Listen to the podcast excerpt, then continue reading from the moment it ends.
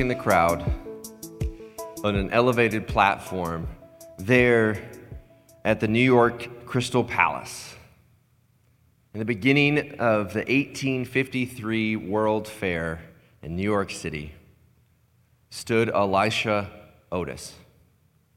He knew that this was his time, this was his moment, that much of his life was leading up to this moment. You see, Elisha Otis had humble beginnings. Born August third, eighteen eleven, growing up with meager means, he found himself working at an early age, and he held a variety of jobs. He was a wagon driver. He worked in a series of gristmill and sawmills. He ended up working at one point in a toy factory. It made wooden dolls and bed frames. And it was in that factory there where he in, uh, invented a little ro- robot turner that could produce more of these bedsteads, or the frames, the beds, and these doll parts than four times faster than he could by himself. And so he said, man, this is great. I'm going to branch out and I'm going to start my own business. And he did, and it failed. And, and you, you couple that with a tragedy that he experienced where his first wife passed away, and now he's in a transition in jobs. He's got two young sons. So he moves to a couple different places, eventually ends up in Yonkers, New York. Starts working in a factory, gets remarried, and it's in this factory that he thinks to himself that, man, I, I really, these platforms that are raised up and down, they're pretty dangerous, but they are pretty useful. And so he, relying on some of his ingenuity from inventing the little robot turner there, decide, and creates and patents this safety device that allows or creates a safety brake for a raised, a lifted platform. And so he pitches it to the factory owners, and they don't really think much of it. But no, this is going to be big.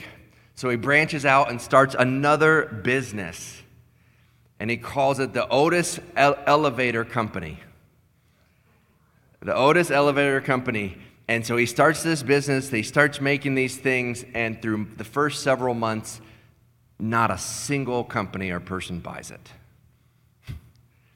He's like, oh man, I got another failed business coming. So there he stood on the elevated platform at the age of forty-two, a lot of life experiences, overlooking the crowd in New York City, and said, this is my moment. And so looking at the crowd, he pointed back to the man behind him, and he shouted, cut the rope. And in that moment, you could hear a pin drop. You see, those raised platforms at that time was held together by one rope. And if that man cuts the rope, his literal life is at risk. And in case people didn't hear him the first time, over the deafening silence, he shouts again, cut the rope! Axeman cuts the rope, and he only drops a few inches. Why? Because his safety device worked, and it saved the platform and launched what today is the elevator industry. And actually, when people realized that they could create a platform that goes up and down, they realized that buildings could become taller and that you could use less real estate and add more things. And actually, people wanted to be higher because you got better views. And the first skyscraper was formed and built. And New York City and some of these other cities started to adopt this, and they started selling and, and going and going, and it changed the world as we know it. That cities that we have today are in large part thanks to Elisha Otis and the invention of the elevator. His legacy would live well beyond his life, and, and so years later, one of his team members from his company would coin this brand new term called the escalator. It was a series of continuous looping, moving stairs that could go up and down. So the next time you're in an elevator, the next time you are on an escalator, you have Elisha Otis and the Otis Elevator Company to thank for that. But it all comes back to that one moment where he said, cut the rope. Now, how did he prepare for that moment? See, I believe he had a lifetime of experiences, of small, little activities, successes, and failures that prepared him for what was to come. See, God works in the little moments in our lives. And so over the next four weeks, we're going to talk through this series that's entitled Small Deeds, Big Difference. And we're going to take a look, a deeper look, into the life of another Elisha. This time, we're going to be talking about the Old Testament prophet Elisha. And if you're taking notes today, I want you to write this down, because here's what we're going to discuss. Is that God meets you where you are and leads you where to go. God meets you where you are, and he leads you where to go. Sometimes when we dream big, it actually starts small. And these small little actions build up to a large moment to which then we can respond. Now, being week one, I want to give you a little bit of background on Elisha, because he's not really talked about a lot, and he often gets confused with another guy, a prophet, at about the same time, whose name is Elijah. So you got Elijah and Elisha, two different people, but one succeeded the other in the office uh, or role of a prophet. So to give you a little bit of context here, so around one thousand B C, you have this shepherd boy who becomes a king. His name is David. And David was a man after God's own heart. Now, he definitely had his own moral failings, which we're not going to jump into today, but, but at the end of it, comes back, repents, God forgives him, and he's seen as this godly leader, and, and the nation of Israel rises to prominence. And then his son Solomon becomes the wisest, richest person in the world. But as he gathers all this knowledge and all this wealth, he starts to turn from the very God that placed him where he was supposed to be. And so he turns to other pagan um, idols. He starts to get with a lot of ladies. He starts to deal with, he got a lot of wealth from, from drugs and gold and opi- opioids and But then he was also architecture and things there too. So they were the world power, but he messed up pretty royalty to the pretty royally. So at the end of his life, he pens this little book that we have called Ecclesiastes, where he says, "Hey, anything apart from God is vanity and meaningless." And he speaks from experience. And so what happens to the nation of Israel because of the disobedience of Solomon and then his family line and the people of Israel, that the sons start to fight and the people start to fight. And eventually here the, the nation splits, and you have the northern kingdom of Israel with the capital city Samaria, and then you have the southern state, if you will, of Judah with the capital city of Jerusalem. So here is where you start to get the context of why people in Jerusalem do not like people in Samaria. And so you have this northern and southern kingdom, and then we have all these kings. There's about twenty in the north, twenty in the south, and there are zero good kings in the north and only about eight or so in the south, who are judged really on three characteristics. They're really judged on this idea of, do they worship God alone? Do they rid Israel or Judah of idolatry? And then are they faithful to the covenant? In most cases, these people are not. And, and so there's all this turnover. And this is what we have in the book of First and Second Kings. Kings plural, because there's just a bunch of them. And in this time, there's all this pagan worship and all these idols and all this turmoil, that God keeps his people in a remnant. More so in the south, you see the lineage of David continue and ultimately the lineage of Jesus. But in the north, you have these prophets. A prophet is somebody who speaks on behalf of God. And so speaks, therefore, on behalf of God, and really declares and calls out sinful behavior of the people, and then challenges idolatry within a nation. And so the most well-known is Elijah. And his biggest action was taking on the four hundred fifty prophets of Baal. He said, let's make altars. I'll even put water on mine, and let's call out and see which God makes fire. Well, God sends down fire, burns up uh, Elijah's altar. They go and kill all these prophets of Baal. Like, woohoo, we're going to get back on track.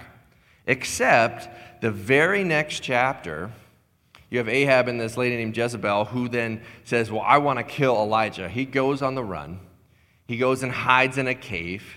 He honestly wants his life to be taken. And he says, it's over. And so he's depressed, he's anxious, he's suicidal. I mean, he, this is this is like the leader. This is the prophet, and he's experiencing all these things. But in his lowest moment, God speaks to him in a whisper and basically says, get up, eat, arise. You're not done yet. And what he says, this is in First Kings eighteen, he said, one of the things he gives him to do is says, you need to anoint the next prophet. And you're going to find him in this small farming town that's called Abel Mehola. It's like this little farming town in the Jordan Valley. And there you're going to find Elisha. And so this is where we pick up our story. So Elijah, the prophet, and he's, I mean, he's well known because he, he defeated the four hundred fifty prophets of Baal. Uh, the symbol of his office is his cloak, or a jacket, if you will. It's it wrapped around. This was like the, the outfit or the signal. Okay, that's the prophet. And so this is where we pick up now in, in First Kings chapter nineteen, verse nineteen.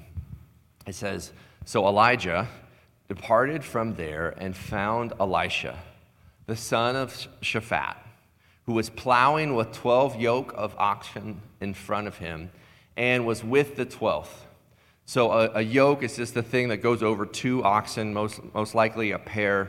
So they are plowing these fields in a farm, and so uh, you know you have twelve pairs. So basically twenty-four oxen, and Elisha is and not a slave, but Elisha is actually driving the last pair at the end. Okay. And it says, and he was with the twelfth. Elijah passed by him and cast his cloak upon him. This is an official gesture of passing the baton, if you will, that I have called you to join me. This is a huge deal here. Verse twenty. And Elisha left the oxen and ran after Elijah and said, let me kiss my father and mother, and then I will follow you. And he said to him, go back again, for what have I done to you? He said, do you really, basically, do you really want this job? Like, just go back. But then in verse twenty-one, it says, and he returned from following him and took the yoke of his oxen and sacrificed them and boiled their flesh with the yokes of the oxen and gave it to the people, and they ate. And he arose and went after Elijah and assisted him. This is kind of crazy.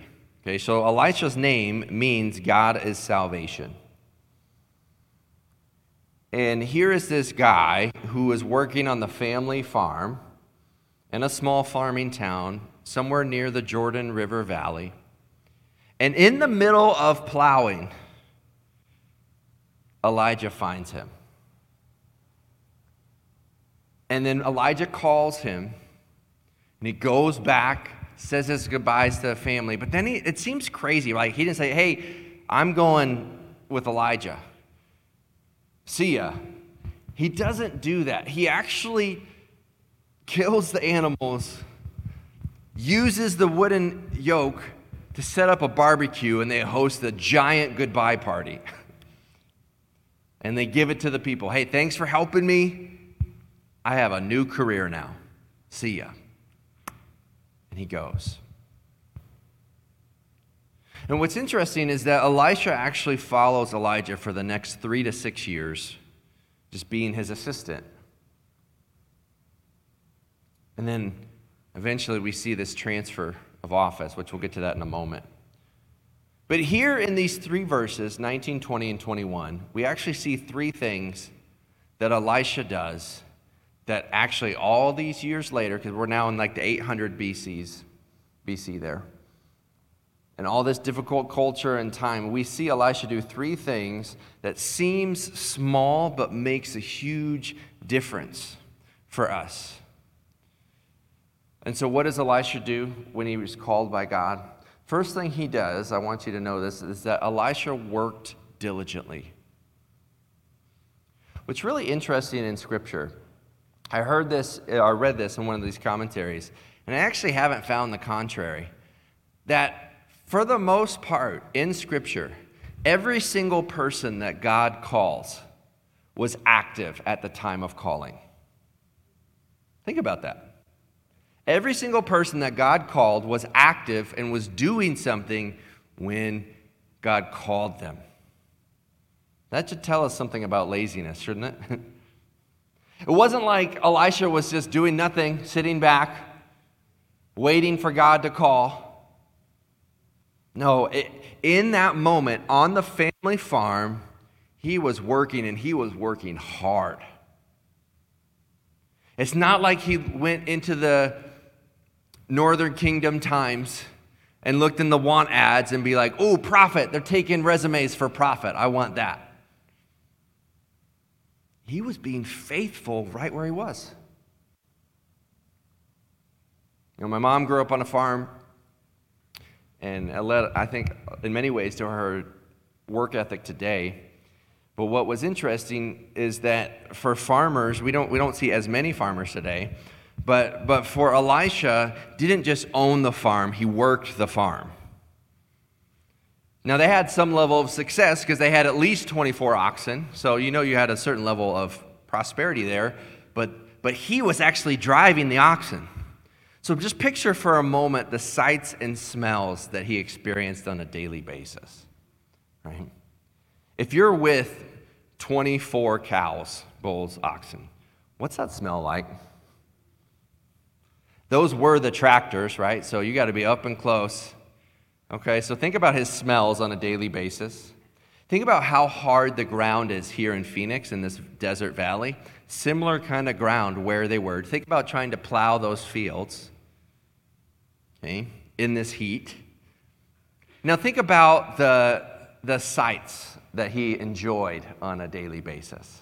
If you're driving the oxen, there's oxen and then you're right behind them. That's not the view of oxen booty that like that people crave, right? For like, I want an office with a view. His view was oxen butt, okay? It was. But he wasn't complaining. He wasn't idle. He wasn't lazy. He was working and working hard and faithful. Isn't it interesting that while Elisha might not have been looking for God, God went and found Elisha? So a couple things from this. First of all, we got to work hard. Sometimes we get so fearful of the future that we forget to be faithful in the present. Some of you are not where you want to be right now. You're not in the job, the relationship, the financial situation that you thought you would be in. But the question for you is, are you willing to be faithful in the work in your present right now? Because here's the thing, God can find you in your work. Your version of plowing behind oxen might be in a cubicle or on a Zoom call or cleaning up after that baby or that kid or changing a diaper or cleaning an office or, or working at a restaurant. Whatever that is, whatever your grind and hustle is, I'm here to tell you that sometimes the hustle is holy. Sometimes the training when nobody is around and sees you is just as important as on that stage. When you see athletics and you see the championship game, when you see the, the gold medal race, those races are not won in that moment. They're won in the practices and the grind that nobody sees. And you see Elisha, what we know about his character, because before this, we really don't know much about him. Right, there were not rankings, like in high school sports nowadays, they have rankings, like all the way down. It's crazy, like, oh, for the class of twenty-three, this is the top three hundred. Like, who's doing that data numbers, and how do you compare you know, a, a junior from New Jersey to Cal, like, I mean, you know what I'm saying? Like, we go, like, we have these scouting reports and rankings that, oh, they're a prospect. Elisha was not a prospect. There was not, like, prophet rankings that one day could could match up, and then Elijah has a competition, and then whoever can climb the mountain and grab the cloak gets it. No, like, God went and called him in the middle of nowhere, in the middle of the day, in a field, behind some oxen butt.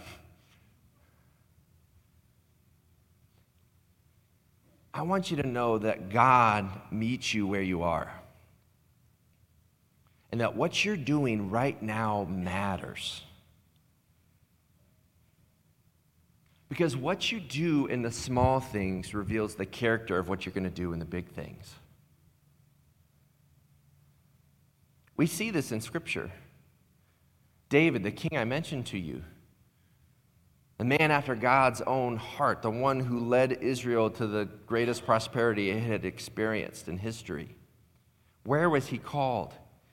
He was called when he was in the middle of a field watching sheep. David, this shepherd boy, would be the one that would slay Goliath, the Philistine giant. When did David prepare to face the, the giant? It wasn't in that moment. It was in the field. So that when Saul would ask him and say, how are you so confident that you can slay this giant? Well, the Lord delivered me from the lion, delivered me from the bear. I've seen God's faithfulness in the field when no one was around, and so this Philistine's nothing. So I want you to understand that your day, your routine, your activity in your job that you don't want to be in, in the job, in the place, in the financial situation, in the circumstance that you think, does anybody see me? Does anyone see how hard this is? I want to tell you, yes, God does. The disciples were fishermen for the most part. Moses, when he was called to go back and lead the people in the burning bush, he was watching sheep as well.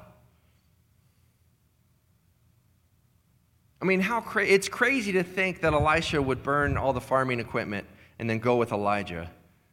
But you got to remember that he's receiving this call from God. And he was ready. The fact that he so quickly moved, to me, indicates that he was at some level studying the God of Israel. He had to know who Elijah was and trusted the same God to understand that if God was with me in the field, God's going to be with me with my future. The first thing we see is that Elisha worked diligently, and that while he didn't go after God, God went to him, and God meets us where we are. God can meet you in your seat right now, in your debt right now, in your troubles right now. It's not the same story, but it's the same God. Second thing we see about Elisha, about his character, is that Elisha obeyed immediately. He didn't go back and do a pros and cons list from this and be like, hey, well, let me just finish. After this season is done, after harvest season is done, I'm in. After I get out of this debt, if I get out of this situation, once I get out of school, once I'm not so busy, God, then I'll come back to you. You see, he didn't have to understand fully to obey immediately. While the directions and the outcomes of his call were uncertain, the God who called him was very certain, and that's enough. Right? Jesus, his disciples, simply said, follow me. God to Abraham in the Old Testament said, go. Sometimes we don't get a lot of details. Sometimes we get a word. And in your prayer and in Scripture, and I want you to test everything against Scripture and test it with wise counsel and support. But sometimes you might just get a word from God that's simply stay, continue, reach out, make a call. Whatever that nudge might be, the question is, whenever God calls you to do something, are you willing to obey immediately? Now, some of you might come back and be like, well, he didn't technically obey immediately. He went and said bye to his family. Okay, he was being a good son. Okay. And he completely changed his direction through obedience. And there's going to be a challenge at some point in your life where you're going to have to decide, am I going to pursue destiny or am I going to cling to security? I'm not saying just be reckless, but what I am saying is be obedient. Our job is obedience. God's job is outcome. And too often, we sit back and we read the Word of God and we're like, that was nice. Right?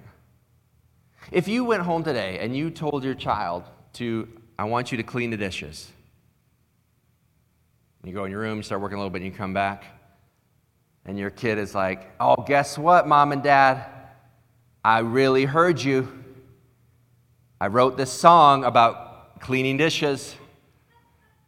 I went and called up my friends and we gathered in a circle and we talked about what cleaning dishes might look like.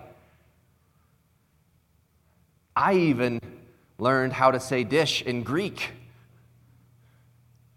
What are you going to say as a parent? Okay, did you do the dishes? Well, no, but I felt really convicted to do them though. And that's what counts, right?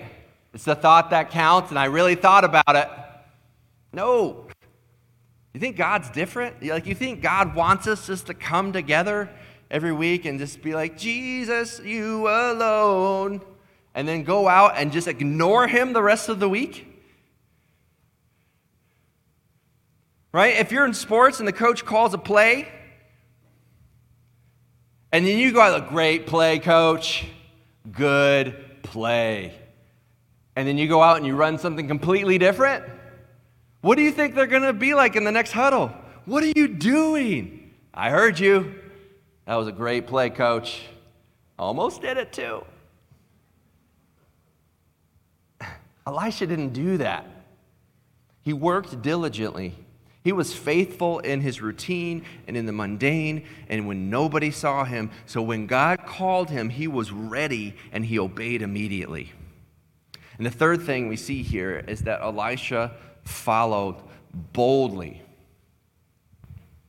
There's going to come a time in your faith where you're going to need to make a stand or to be bold in what God has called you to do. Now, bold doesn't mean be a jerk. Bold doesn't mean be stupid. Bold doesn't mean be mean. But bold means to be courageous. Bold means to take that step of faith.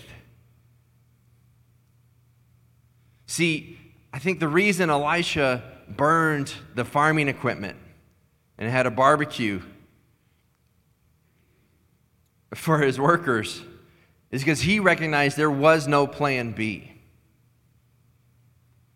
February nineteenth, fifteen nineteen, the Spanish explorer Hernan Cortez set sail for the Americas with eleven ships, thirteen horses, one hundred ten sailors, five hundred fifty-three soldiers. Now, moral conundrum of colonization aside, There's about five. Uh, there's about five million people in the Americas there, which equates in a battle ratio of seven thousand five hundred and forty-one to one. So we get to land, and they're going to go to battle.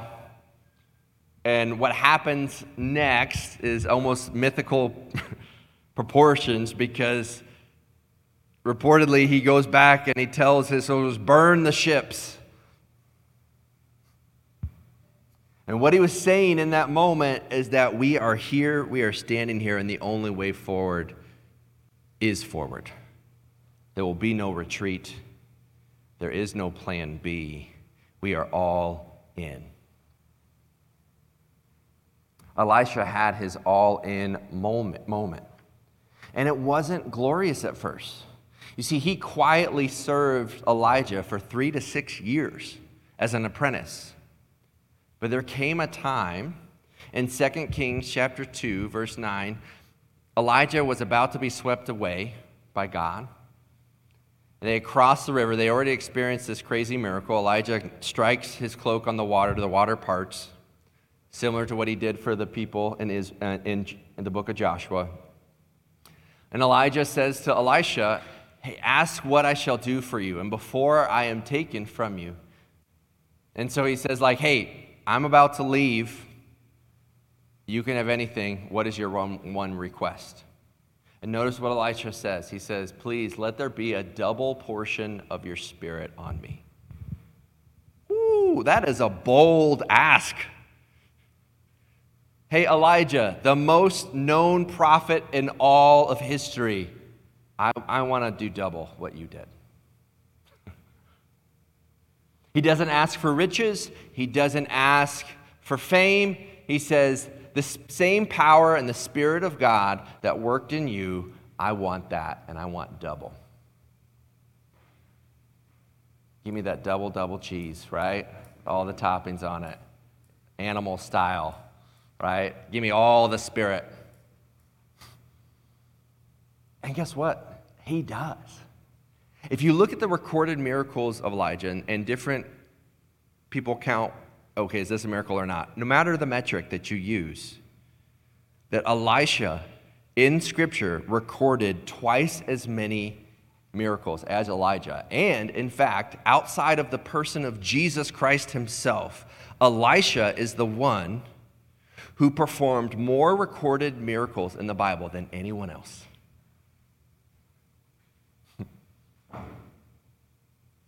For Elisha Otis, it was cut the rope.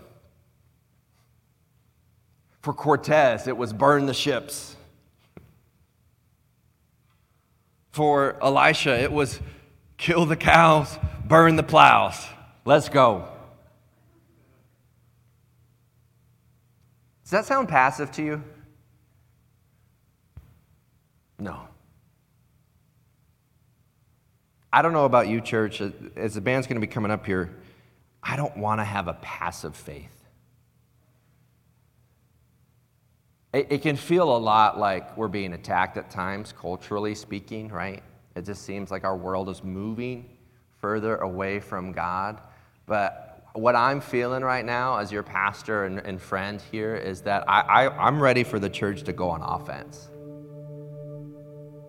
Like, or I read the story of Elisha, and I see that God meets us where we are. He leads us where to go.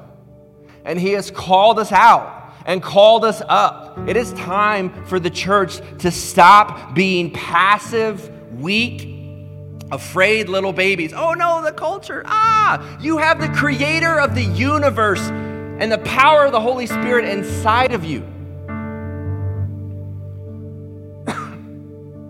To the point where writers like Paul in prison can, on his deathbed, about to be executed, can write things like, "Death, where's your sting? Come and get me, death." Ooh, he's trash talking death.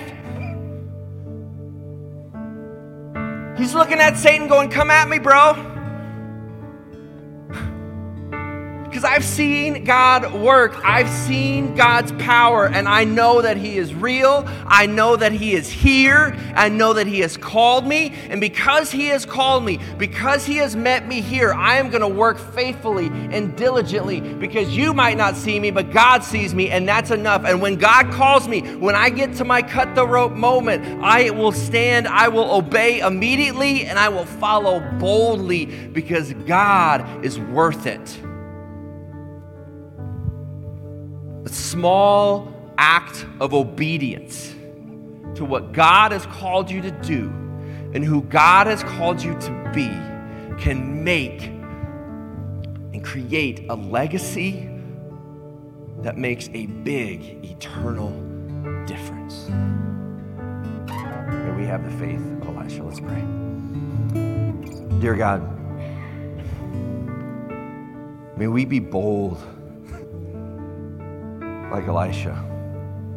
May we be faithful in what you've called us to do and who you've called us to be. And may we be obedient. God, may we follow you in boldness. For some of us, we, we gotta put aside old addictions and old ways. We have to make a bold move to say, there is no plan B. God, I am all in for you. Maybe you're getting that one word command right now to, to go or to share or in a difficult time to stay. Whatever God is calling you to do, whoever God is calling you to be, may we obey immediately, even before we know the outcome, and that may we follow boldly. Be willing to put aside our past and our security to take a step toward your direction and your destiny, God. May we have the boldness of Elisha, the simple farmer in the Jordan Valley, who ended up recording more miracles than anyone beside you. May we dream big, start small, and obey you today. In your son's name we pray, amen. Will you stand and sing with me?